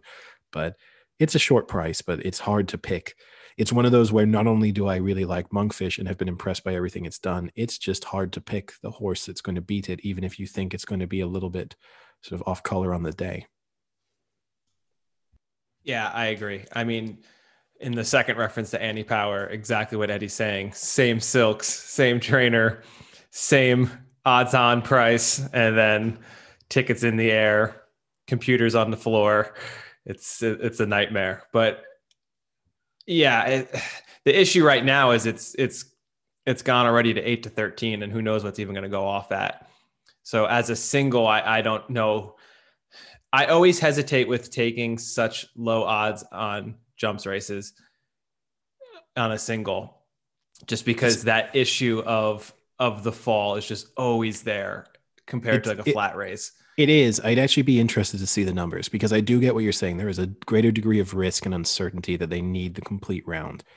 But I, my gut feeling is that odds on horses in over hurdles or fences are actually safer bets than odds on horses over flat. Like that's just kind of my feeling that ass- assuming you have a reliable jumper, the additional time, like the length of the race allows for there to be positioning doesn't really matter as much and something can kind of go wrong over the course of the race and it's not race over whereas if you're talking about a seven furlong race you miss the break or you know just something get caught and sort of boxed out at some moment and it's it's game over Yeah, and, and you know what? You're probably right. I'm, I'm sure that the stats actually back that, but just mentally for me, it's it's a tough thing to to get over, especially because we've had such bad luck on some of those before. But I think Monkfish is a cut above the rest here. I have to give a shout out on an each way to Dick. Di- sorry, Dickie Diver at twenty You to were gonna one. s- just what Dick were you Diver. going to say? Dick Diver. Look, and we know full well that Frank, there's every chance that Monkfish is going to be the last horse in a bet for you of day one favorites with Monkfish to try and round it off on day two. Every chance of this happening. Maybe with Barcelona also on Monday night, like some kind of accumulator. oh yeah, like a lines. Portuguese Benfica or Porto will be playing Yes, as well. Some, I, I think Barcelona are playing Monday night, so you know you got some kind of bet like that that is probably going to be in play, or like fingers fingers crossed is going to be in play because otherwise it just means that day one was really bad. But so fingers crossed for Monkfish, and I tell you what, if Monkfish doesn't win, heaven help us, because we will go be going into the Coral Cup, which is a wide open race, a seven to one favorite with Grandois heaven help us, as mentioned, is 20 to 1. I don't even know where it figures in the betting, probably 20 to 1, 12th favorite. It's probably favorite. It's probably favorite. Not far off. it might be by the time the race goes off. Uh, just so many hard for me to give a breakdown of the betting. You've got Kashari 8 to 1, the Shunter 11 to 1. You raised me up 11 to 1. Botox has at 12 to 1. Great White Shark, who we've already seen in some feature in some of the other races at 12 to 1. Monte Cristo 14 to 1. And all bigger. I mean, just a huge number of horses all the way up to 50 to 1. So do your best, pick a winner. Frank, Monkfish has just stormed home for you. Your accumulator's just landed. You've got some money in your account, which even if you're picking the favorite, you're looking at seven to one here. How are you looking to just turn a good day and a half at Cheltenham into a great two days? Oof, that would be a really nice feeling to go into this. Um, I'm gonna go with you raised me up. Won its last two. It's progressive. I still think it's got some room in the weights. Uh, sitting at right now 12 to 1. I think that's decent. Um, I'm I also kind of like Monte Cristo, but I think that's because I like Monte Cristo sandwiches. I, I really have no no real reason to take Monte Cristo.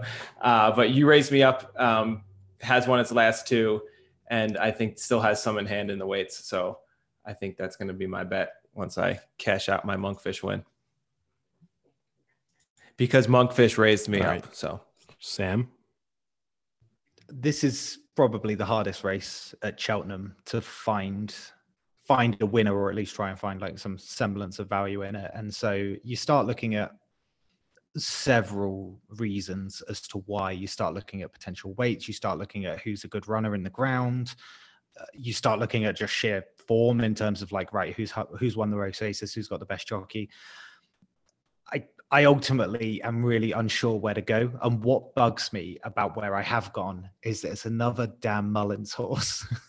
like at some point, I kind of have to stop. But I've gone with Kashari because when you look at the weights and you look at the quality of race it's been in, but also the position it's been in, it's only been hit by two pounds in the handicap. And that surprised me for the level of weight seen by the others and also some of the races that it's gone with. But it's it's a bit of an unknown entity as well because when it ran, it hasn't been seen for a while, which goes against some of my logic from day one. But when it did last run, um, the jockey lost uh, the stirrups, and so basically it was a complete. Uh, you're you're basically going to lose from that point, but still manage to gamely keep it in sixth.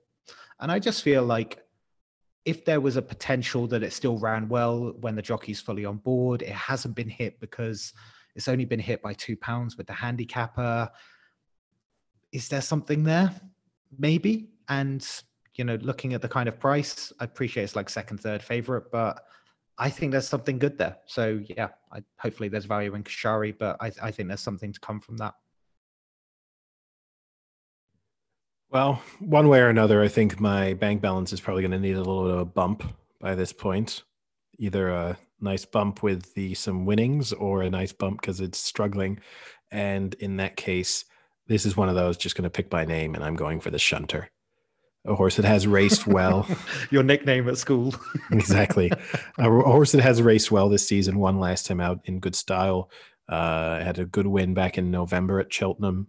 Um, so I think would prefer the ground to be on the softer side, but fundamentally, you know, there's as much to like about it as there is anything else in this race. So at 11 to 1, it would be my my each way my each way tip. Now, in I'm- between I'm that race, for this. I'm excited for this if this is the transition.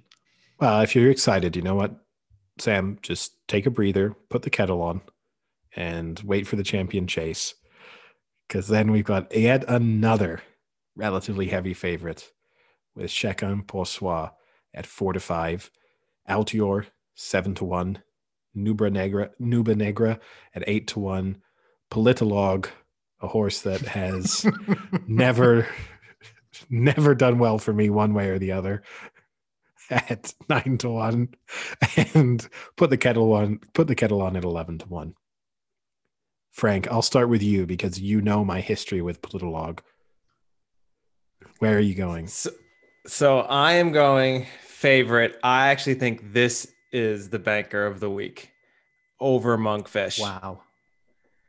And part of the reason is I'm going to call Altior washed up and done. And once you do that, then you have Nube Negra, who his last win is against a washed up Altior. So I'm not too concerned about that. And then you have Politologue.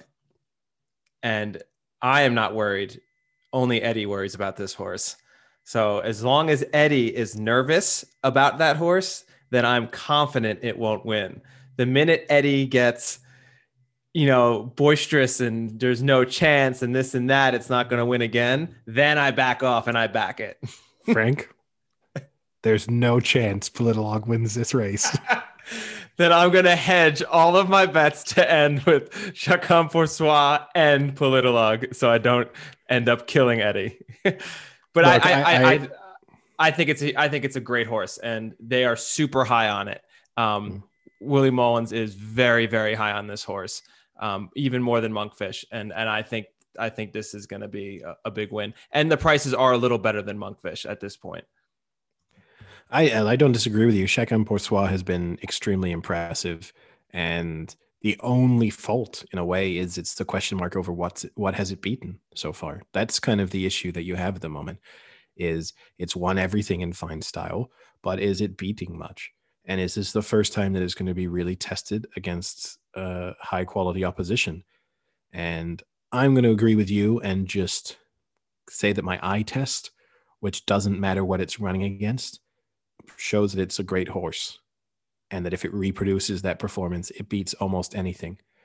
But I can understand a little bit of concern on an odds on horse where you really don't feel like it's proven itself against a group of horses of this class. But chacun pour soi pour, me, for, pour moi. Poor boy. I wasn't even meaning to do it. oh, but, that's great. but uh, Chacun pour soi, pour moi. but some reservations. um, take it one further. Has it done anything outside of Leopardstown? No, I- I don't think it's barely been out of Leopardstown. I think uh, almost all of its wins have been at Leopardstown as well. But look, Frank, I think you've mentioned it before. Like, can you do it on a cold Tuesday night or a wet Tuesday night in Stoke? Just Question. Just to, just to correct you there, uh, Okay. it has also won at Cork, and it has also won at Naas. Okay. So just Okay. So But that- suck it, okay, Sam. fine, fine. Okay, it hasn't done much outside of Leopardstown. It's won two races, but he- here's my point it's never run Cheltenham. And there is something about the Cheltenham Hill that does matter. There is a genuine feel that when something starts to go up that hill at the end, the adjustment, if you've done it before, could matter. And that's that's a question mark over the horse for me, is that it's in really good company. Um, I agree with uh, the sentiments on Altior. Like, I think it's an age thing with Altior. I just think it's a it's a really unfortunate thing that it had the injury and it's come back and obviously it's gone into a group of horses that are just really good. But Nicky Henderson is really adamant on it. He's like, that was exactly the run it needed. Like Nube Negra, fine, beat it.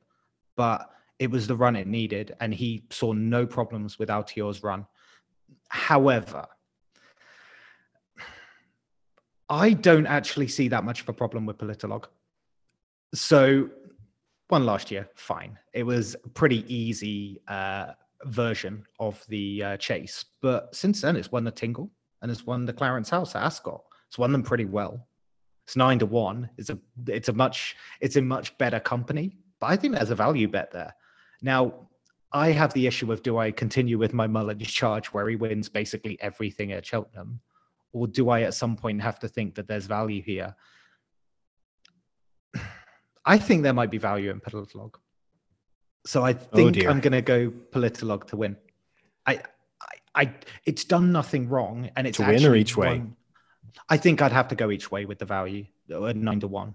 But um, I just think it's done nothing wrong, and if anything, it's actually won the Tingle and the Clarence in good company, on top of winning the Champions Chase last year. So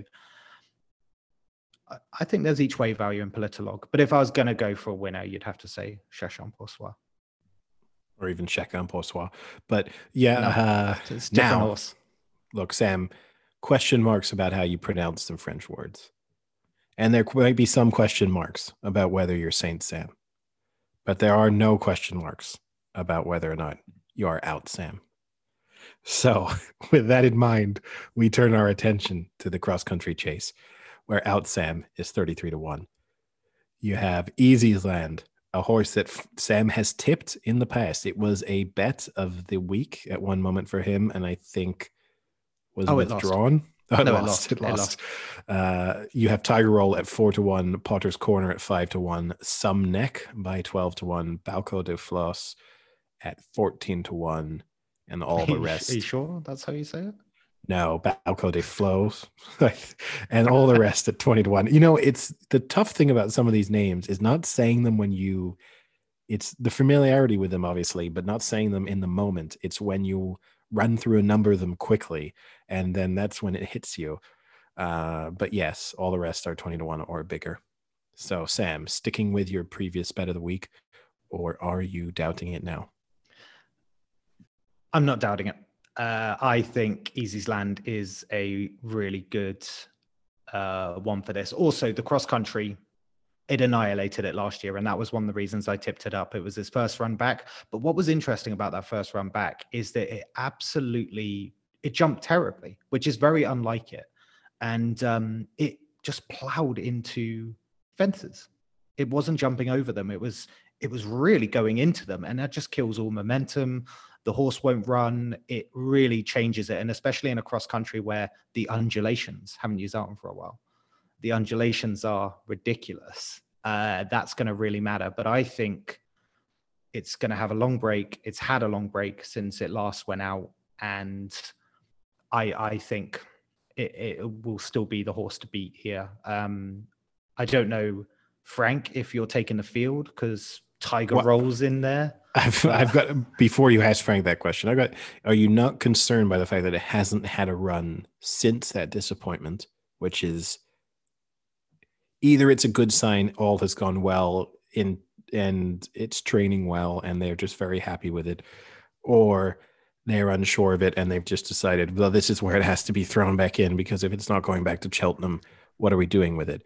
Also, very interesting that Kingswell Theatre, who beat it so emphatically last time out is 33 to 1 for this Yeah. race. there are some interesting horses at the back that run this well, and Kingswell Theatre is one of them. Um, yes, it is a massive concern that um, the connections haven't ridden it since haven't ridden it. It's not like they're riding it. Haven't put it out there um, Well, since it. If Gordon Elliott's around, you never know.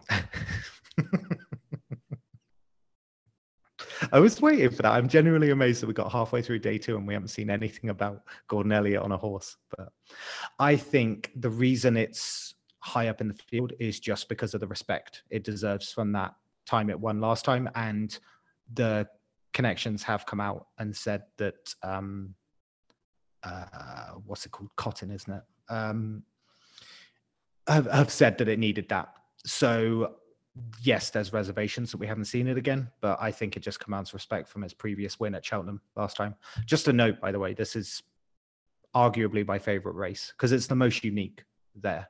Um, it's great to go like to the inside of Cheltenham and see them go around all of these obstacles. But um, Eddie, my my question to you would be like, what what are your odds in the cross country chase?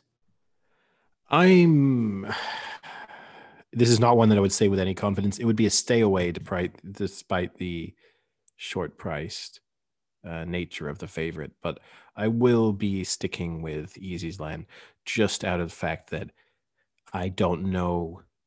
I'm not. I'm staying well away from Tiger Roll, who just seems a complete spent force at this point. point, and I think that I'd side with the idea that it was that the race, the the appearance earlier in the season was the blip, and that that class will show at Cheltenham. But it certainly won't be a race or a horse that I'm sticking into any doubles or trebles, and it won't be something that unless I am well well up by this point on day two of Cheltenham, that I am making any sizable uh, bets on. Yeah, I'll, I'll, complete the the threesome. Uh, I'll stick with Easy's Easysland as well. Um, it was giving a ton of weight away in that race that it got fourth in. First first race back, it'll definitely be fitter from that, and it's now on level terms with Potter's Corner. I think it was giving up over, I think like over 14 pounds to Potter's Corner when Potter's Corner got second to Easysland's fourth in the last race. So I mean that's a huge amount for a you know almost four mile race. So um, I, I think Easysland will will take it. Um, I will not be backing Tiger Roll. Wow, true to form.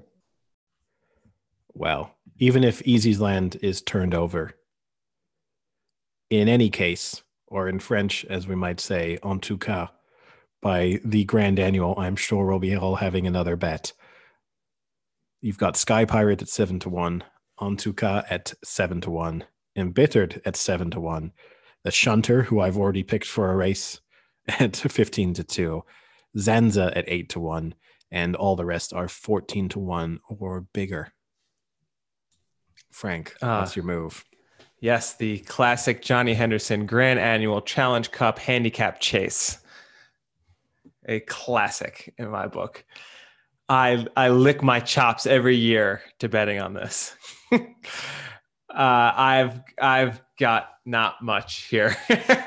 I mean, this is you know this is another one of those large handicap.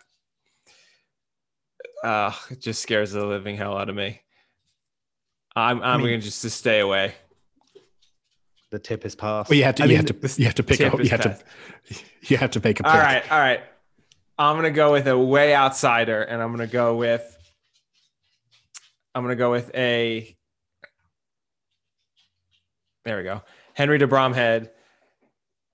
Capachimix at 33 to 1. I think it might be Capucci Uh, mix. Capucci mix. Capucci mix, and it's 25, so you don't get eight points on it.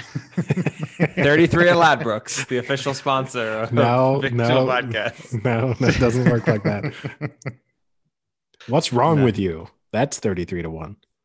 so, um, interesting race though, because it is uh, one mile seven. It's an under two mile uh, chase, and um, it's on the older course as well. So it means it's a sharper chase. Like this is a a weird one.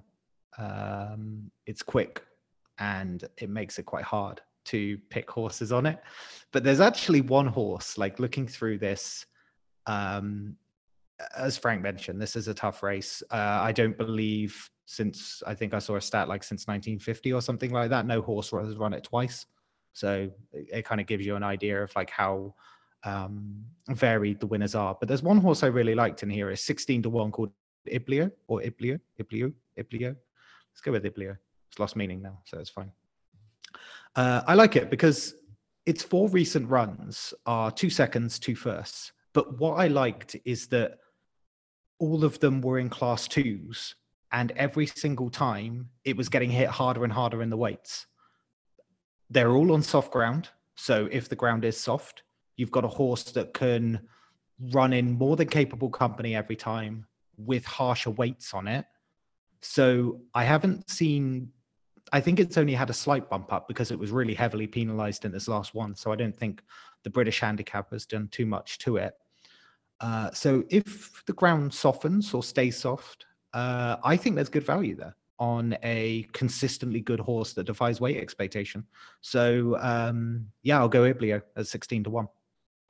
Yeah, it's a tough one. It will be unfamiliar to many people as well because of the fact that traditionally this horse has always been raced on the Friday. So this is a new position for it on Wednesday. So it might be one that people kind of aren't used to appearing where it is and having a such a wide open handicap as the second to last race on the on the second day.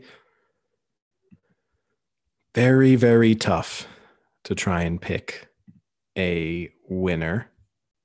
I'm going to opt for Sky Pirate, who has been a little bit unpredictable but has been near on unstoppable since dropping back to two miles. So could just be a complete flop on the day, but I'll trust that it's seven to one might actually being be getting some decent value there. So the nice thing about this race, right, is no matter which horse you're taking, you can go each way, and they and you're okay. Um, but that's that's going to be my move. Good name. Sky, Sky Pirate. I like that. Now, in the final race of the day, it might be hard to pick a winner, but with a little bit of fine casting, you might be able to pick the right horse. So, Sam, with my weakest segue and weakest pun, We've got another relatively heavy favorite in, well, I guess you have 15 to 8 and 2 to 1. So two horses very strong at the top of the market. Where are you going? I I don't think the bumper gets the kind of credit it deserves because this is really this is like the most prestigious one on the calendar. So for people that don't know, um, a, a kind of the bumper is the one where they just run essentially over a long distance. It's almost like a precursor before you start jumping. It's it's a case of your endurance running.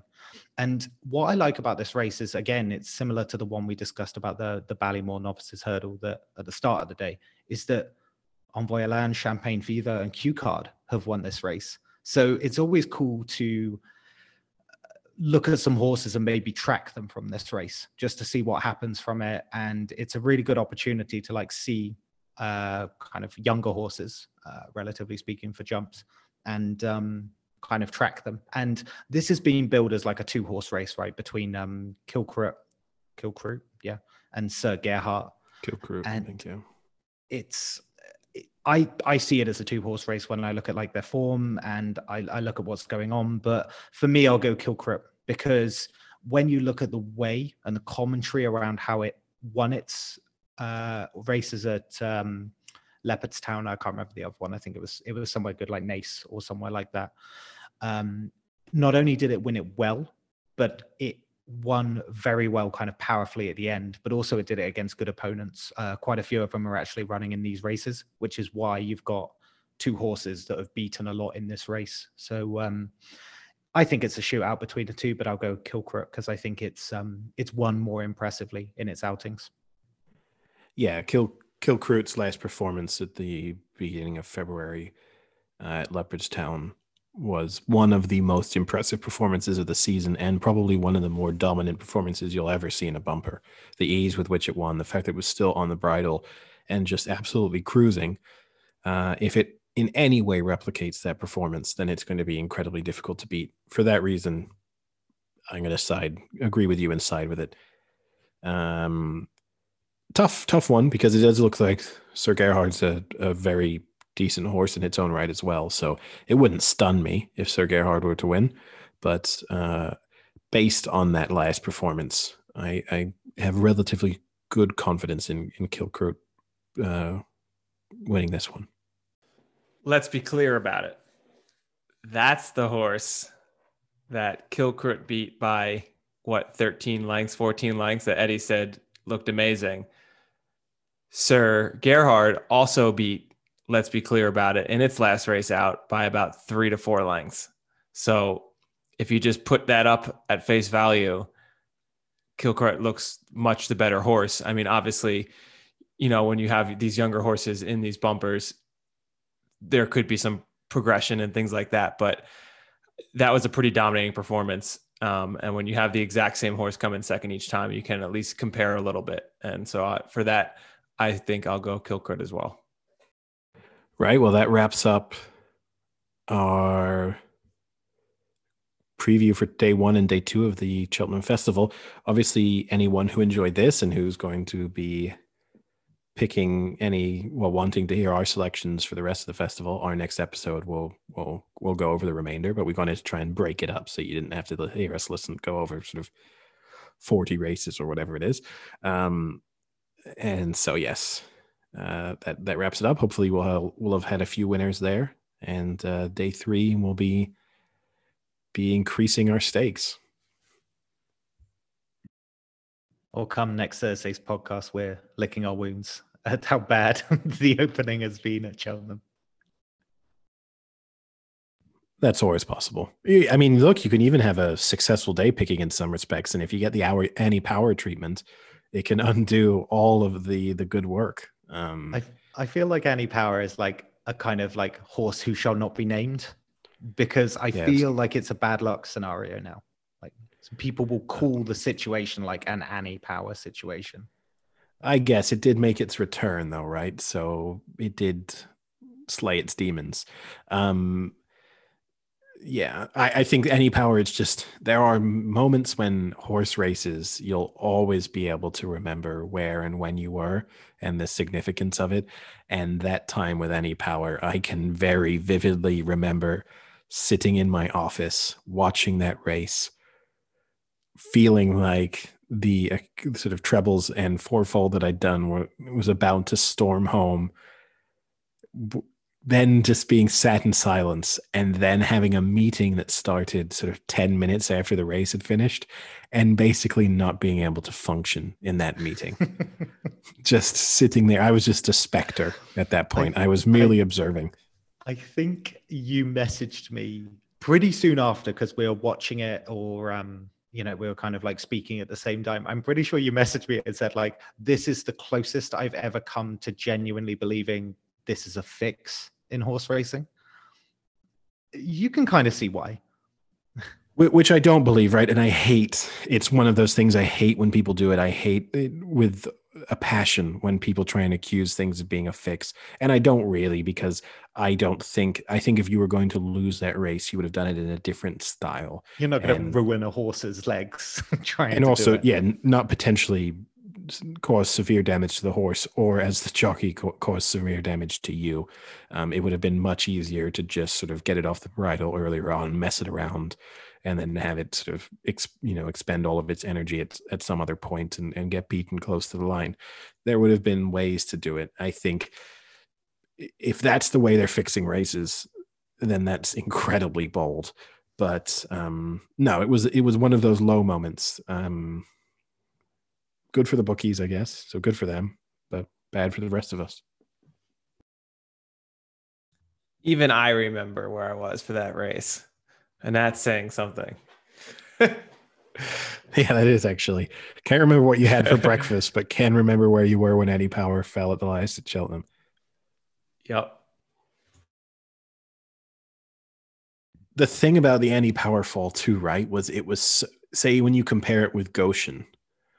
Uh, Goshen was dramatic in the sense that you unseated the rider at the last, but the unseating itself wasn't in any way spectacular. whereas Annie Power just ate it at the last. Like it just the, pi- the picture of of Ruby Walsh just getting face planted in as the horse is on its on its knees basically is just I'll never have that image erased from my mind. and the In fact, Eddie Eddie has a poster of it. I do, given to me by Frank. But um, I- you're right, and also, I mean, the, it's all funny, right? Because in the end, Walsh was fine, and Annie Power was fine, uh, and that's kind of the amazing thing about it. In some respects, is how spectacular the fall itself was, and that it did no long-term damage to either of them. Um, so hopefully, we'll avoid any moments like that this year. So we've discussed racial slurs. The next uh, has there been a transition of power in in European football and uh, day one and day two of Cheltenham? Are there any other topics that you'd come up over the last few days? No, it continues to be quieter than usual football wise. It was good to have the Champions League back, but I feel like just waiting kind of just I don't know what I'm waiting for anymore. It was just when the summer and the winter there was just constant sport, right? What a depressing, That's what a depressing. That's what thing. people say right before right before they make that final step off the off the bridge. But like you know, what I I'm mean? Like anymore. when there was like last summer, everything was delayed because of COVID, and you had all of this sport where you don't usually have it. And then it continued on into like the winter of sports coming in. It just feels like it's quieter than it has been for a long time. Um, I do get what you're saying, and the novelty of the um, different, the kind of scheduling of the games has, has has worn off. I will say, it will be very difficult if we do return to normal at any point in the next, say, 12 months, and uh, all of a sudden there's just three like lunchtime kickoff, three ti- three o'clock kickoff, evening kickoff, couple games at the same time on Sundays. I do like the fact that all the matches are separated. I have grown to really appreciate that. It will be interesting to see if when fans return, they do kind of keep that structure. Um, I doubt it because I suppose, in terms of getting people to turn up, it's a little bit more difficult at times, but it would be nice. And you say that you've got something to look forward to tomorrow, Sam. Tomorrow it's Blackburn Brentford live on Sky. oh, okay. I, I, yeah. Hey, Blackburn fighting for a playoff spot. Uh, that is a fight that they have well and truly lost. That Oh, I meant the relegation playoff. Yeah, okay. that ship sailed about six weeks ago, and it is never returning to port. but Eddie, don't you feel that that's the better move? Do you really want to see them move up right now? I'm I am a bit torn, and I think this is probably a an issue for a lot of uh, supporters of championship clubs, which is there's the prospect of being promoted to the Premier League and just losing week in week out is depressing. At the same time, it's not as if they're winning consistently in the championship. So, uh, you know, I remember when they were relegated to League One, there was something refreshing about stopping the, the the bleeding in the championship, going down to League One, and suddenly it was just enjoyable to watch Blackburn on a weekly basis. Like I knew they were probably going to win matches. They were playing well. It was entertaining to watch. The downside of the moment is I don't find Blackburn particularly entertaining to watch right now. So I could watch them play non-entertaining football in the Premier League and know that they was securing the long-term future of the club Yeah. and that better quality players might come. And then you might just have a miracle and stay up. You know, Sheffield United stayed up, didn't expect that. At the moment, actually, I'd say the survival rate of clubs from the championship is pretty high, certainly higher than it was, say, 20, 30 years ago. Um, and the last time Blackburn were promoted to the Premier League, they were promoted in a class where all three teams stayed up. So who knows? Maybe that will happen next time. that's essentially what you're doing, isn't it? You're trading shitter form for more money, usually when you go up to the Premier League. Usually, and and look, I think the model you want to get to eventually is the yo-yo, knowing that if you can yo-yo for five seasons, eventually you stay up. That if you can keep building your squad one season up, one season down, but you're getting the Premier League money year in, year out. Hmm. And that if it takes three or four years, three or four attempts, sooner or later you put a squad together that's capable of staying there. And then once you stay there, who knows? Unless you're Sunderland, who did an incredible job of yo-yoing, but never like I think they went up and down. What is it like four years or something like that, where they got relegated twice, promoted twice, and now they're just down. Yeah, you do need the eventual sticking power because sooner or later the players leave and I think people get tired and you need a commitment from your owners to just keep reinvesting that money as well and not see it as a payday. Uh, but you know, I miss I'm dis you know, I I'll never change the fact that I enjoy supporting Blackburn Rovers. I do get tired of people asking me the question every time I say I support Blackburn Rovers of people asking me what league they play in and sometimes going, "Oh, I thought they were in a lower division than that."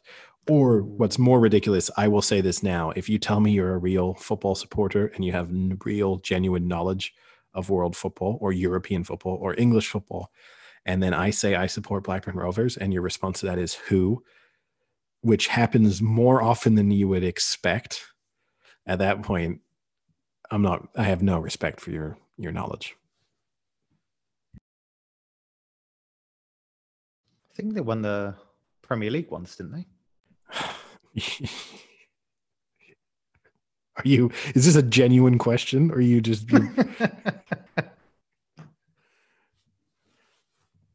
but no, look, it wasn't. And this is the thing too. It's becoming to feel in my life, right? Like 2004 to 2007 or eight, which was the kind of high water mark of Blackburn's last period in the Premier League, doesn't feel that long ago. But it is becoming Mm. quite a long time ago. Um, I I know what you're saying actually. Even like with me as an Arsenal fan, I always remember them being such a bogey team, and I still do. I I still think of Blackburn like if Arsenal ever played them in like the FA Cup or a a league draw or something like that, that's a bad tie for us because of that kind of like time where I grew up with football and they were a good team. So yeah, that still sticks with me as well. But also just the kind of Graham Souness, Mark Hughes eras just don't feel that long ago or that far removed. But we're going back at this point nearly, I mean, it must be 10 managers back to Mark Hughes. Have to try and work it out. But a lot of managers and, you know, 15 years. So So what have we got next week? We have some squid action, if I understand correctly. We need to wheel the squid out of the ocean. True. If if any of our American listeners just overwhelmed by what we've just done, I mean, if you are American, you have no idea about Cheltenham, and you have made it to this point in the podcast, all credit to you because you have just you've navigated your own Stayers' Hurdle. I think it's fair to say. But the next week, obviously, the this Sunday is Selection Sunday, I think, for March Madness. So on Monday, we will roll Sam the Squid back out of the ocean we will put his total lack of uh, NCAA men's basketball knowledge to the test and have him pick his bracket. And don't worry, what you're the bracket. I does. Do you know, Frank? Does uh, Warren Buffett still do that billion dollar challenge? Uh, I don't know. I know E if he- ESPN usually does like a million dollar challenge. Because, wow, to be honest with you, and I mean this very genuinely, if you got the perfect bracket and you only won the million when there was the billion challenge out there, you would feel pretty disappointed. yeah, yeah, yeah. If if it was still out there, yes. But I think the difference too, right, is the ESPN one, you just need to have the best bracket, whereas the Warren Buffett one was you had to have the perfect bracket. And the perfect bracket is fundamentally impossible. Have they asked a creature from the ocean to do it? Well, Warren Buffett kind of looks like a sea creature, so probably looks like a very old like tortoise. But uh Yeah, Sam the Squid's perfect bracket is what's going to get us our notoriety. That's going to bump us up to number one on Apple Podcasts. but yeah, we will we'll I guess we'll each fill in a bracket so we can have a little competition amongst ourselves, but we'll see most of all how the Sam the Squid bracket does. this will be one of the impressive ones because aside from college football, where at least I had some like a like a five or two percent logic, this I genuinely have zero. Yeah, and and this is not a clue in any way because a lot of the names won't come up, but there is virtually no overlap in terms of which schools are good at basketball that are good at football. Like it's not like you can just think Alabama's good at sports, I'll pick Alabama. Like there is I'm not going to rule out there is a degree, right? Because obviously there's not there's not an infinite number of schools and there are big schools that tend to be good at everything. But it's not as if it's a you can't just if you just picked on this school's good at football, you're not going to do well. That's the only hint I will give you. Now that doesn't say don't pick every team that has a good football program, but right. And it's I guess worth saying for that just because with the nature of picking the bracket, going to do it on screen, have that recording. And that recording will then go on our new YouTube channel. So anyone who's listening still and has not subscribed to the YouTube channel, go and search for the Big Chill podcast on YouTube. Uh, and our first video that is up is the full interview with Derek Rae. But in future, I will be putting together clips from episodes, and then also any of our interviews will go up there. But sort of shorter little clips or anything where a visual aid might help, uh, we'll be putting those up. So may as well kick it off. Following a bracket just by listening is going to get tough. So I do think it will be helpful to have a screen share where I'm actually going through the brackets so that anyone can watch and see what Sam does. Wow, that's a lot of production value, Eddie. That's a Are lot you of sure you can handle value. that? I mean, it's really not. It's sharing. No, I want it like how ESPN does. I want like the bracket, and I want like the teams to zoom in Oh. and then zoom in. okay, that won't happen.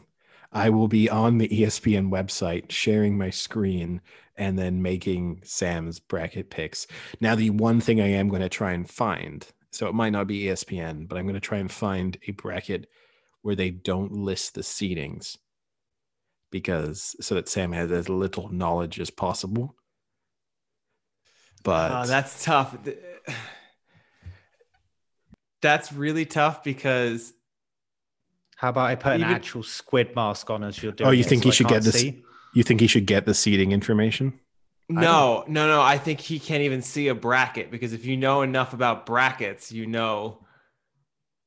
Okay, What? then I'll tell you this. We'll share the screen, but Sam, you're going to have to turn your screen off. I'll, I'll just wear a squid mask. It's fine. No, well, that's going to be weird. I don't want to be on a Zoom call where you're masked. we'll No, no, no, for- no, no. I want him to go out and have to buy a squid mask. I, I Yeah. think that's worth the investment because Or that you- would be like a terrible purchase you'd have to make. Or literally, I want you to just buy a dead squid and tie its tentacles behind your head, and you just wear a, that squid over your eyes for the for two hours. But no, I think the alternative is you can just switch your screen off or dim it. I'm assuming some kind of combination where the Yeah. you can't see it, but you'll still be there, and we can see you. Um, yeah. I look forward to this one. Zero. I, I've heard of March Madness, right? I know it's like a really big thing, and like, but I have in no I've way. I've watched March Madness with you, Sam. So I know you've heard of it because when we lived together, we watched a couple games together. They must have been great. He obviously doesn't remember who the teams that won were. Not that t- 12 years ago, watching a game, the teams are going to still be good. But Yeah, it was 12 years ago. all right, well, we got a lot to look forward to then. Uh, talk to you boys later. Yeah, see you. Cheerio.